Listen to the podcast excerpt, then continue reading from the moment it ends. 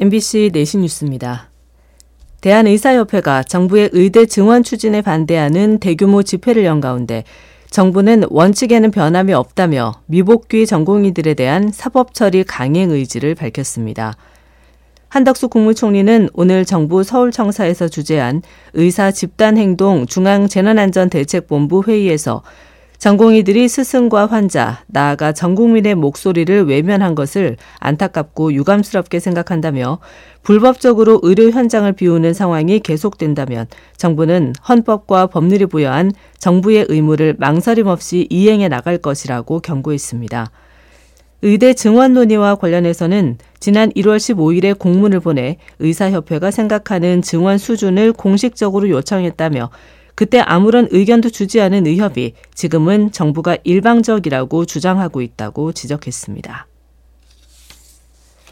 올해 연간 합계 출산율이 처음 0.6명대로 떨어질 것으로 전망되는 가운데 전국 시군구 10곳 중에 3곳은 이미 지난해 합계 출산율이 0.7명을 밑돈 것으로 나타났습니다.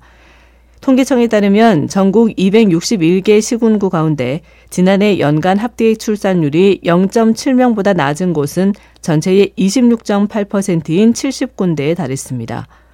서울의 모든 자치구에서 합계 출산율이 0.7을 밑돌았고 특히 부산 중구 0.31명, 서울 관악구 0.38명 0.38명을 기록해 대도시 지역의 출산율 감소 현상이 두드러졌습니다. 지난해 전국의 합계 출산율은 0.72명으로 또다시 역대 최저치를 기록했고 4분기에는 처음으로 0.6명대로 떨어졌습니다. 세계 각국의 경제 규모를 고려할 때 지난해 우리나라의 가계부채가 세계에서 두 번째로 많이 줄어든 것으로 조사됐습니다.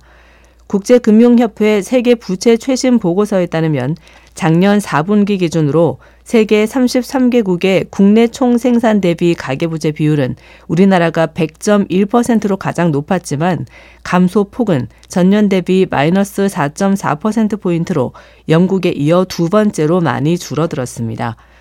코로나19와 저금리를 거치면서 빠르게 불어난 가계부채 거품이 고금리와 대출 규제 영향으로 빠르게 꺼지고 있다는 분석이 나오고 있습니다. 오늘은 전국이 대체로 흐린 가운데 오후 들어 충청권과 호남권을 중심으로 약한 비나 눈이 내리겠습니다. 월요일인 내일 아침의 최저 기온은 영하 8도에서 영상 4도의 분포로 오늘과 비슷하거나 낮아지겠고 낮 최고 기온은 5도에서 14도로 오늘과 비슷하겠습니다. 바다의 물결은 동해 먼바다에서 3.5m, 서해와 남해 먼바다에서 2.5m로 일겠습니다. 서울지방 현재 기온 7.5도입니다. 류수민입니다. MBC 내시 뉴스를 마칩니다.